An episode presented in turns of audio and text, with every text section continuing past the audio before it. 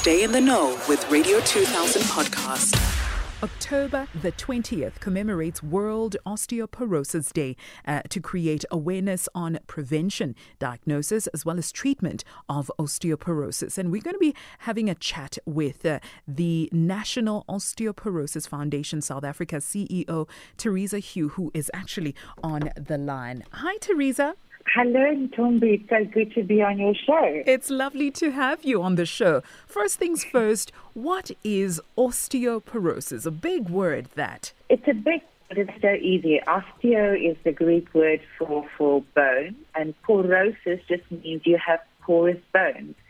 So osteoporosis is a systemic disease causing a low bone density or bone mass. And when that happens, it leads to bone fragility and obviously to fractures. Mm. So your bone should look like a nice dense cheddar cheese, and now it starts looking like a holy Swiss cheese. So mm. basically, that's it. So if it looks like that, you are susceptible to fractures. And who can that's get it? Who can get it, Tereza? Everyone can get it. I think I think there's still a myth that it's only little old white ladies that yeah. can get osteoporosis. In this country, all our race groups, all our sex groups can get osteoporosis. And the statistics and the global statistics, and we can extrapolate that to South Africa, is one in three women and one in five men over the age of 50 will suffer from an osteoporotic fracture in their lifetime. Mm. Those are quite scary statistics. Very scary. Now, is it preventable? How does one reduce the chances of getting osteoporosis? Is it something that I can um, include in my diet that will help me reduce my chances of getting it? Uh, how do I prevent this? Okay, well, well, there are certain risk factors that you can't change. So genetics play a big part yeah. in, in, your in your bones. And if you have a chronic disease that impacts on your bones, that you can't change. But the things that you can change and the things that should be part of a lifestyle, basically from birth until the day you die, is obviously the, the easier things, and that's diet, a mm. diet rich in calcium and vitamin D, because you need vitamin D to absorb the calcium. Mm-hmm. Physical activity, exercise, extremely important because that's the only way to stimulate bone formation. If you smoke, stop smoking immediately yeah. because it suppresses the sex hormones in both men and women, and those are our bone protective hormones. Mm. Uh, we live in a country where alcohol abuse and use is, is, is very high. So if you drink more than two drinks a day, try and cut that back to between one and two drinks, alcoholic drinks per day. Mm. If you have to be on Botox, like that was some other chronic disease.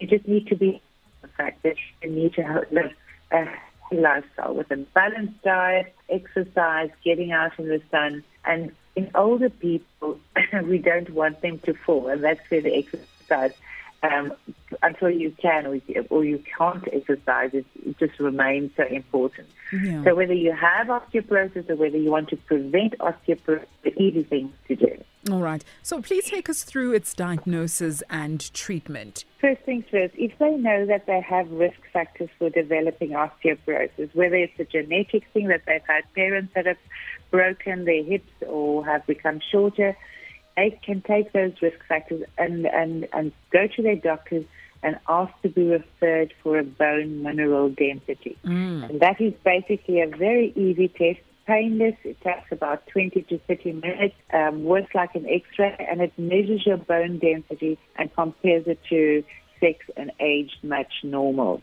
Uh, so that's basically the diagnosis. And if also, if you've already suffered a, a, fracture after minimal trauma, like falling from a standing height and breaking a, a wrist mm. or even a hip, that is basically constitutes osteoporosis on its own.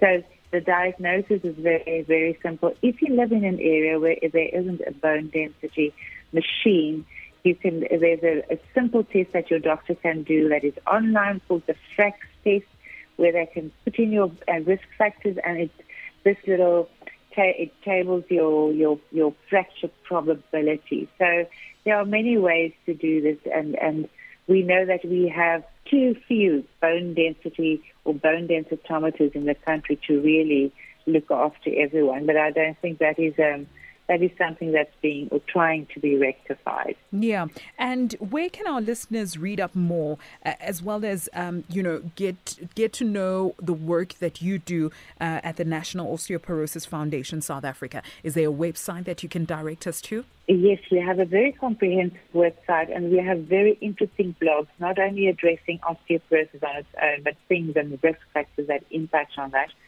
And our website is www.osteoporosis, O-S-T-E-O-P-O-R-O-S-I-S dot org dot Z-A. And we've got a helpline, 086 265 And we're always willing to talk to anyone who wants to know anything about osteoporosis. And remember that, that membership, patient membership to the foundation is, is, is free. Mm. So they can just become members, get onto our mailing list because we have um, two monthly newsletters with very, very informative content that goes out, um, and just get onto our mailing list and, that, and keep keep up to date with looking after your bones. Lovely. Thank you so much for this chat, Tereza. Have yourself a wonderful day. Radio 2000 podcast.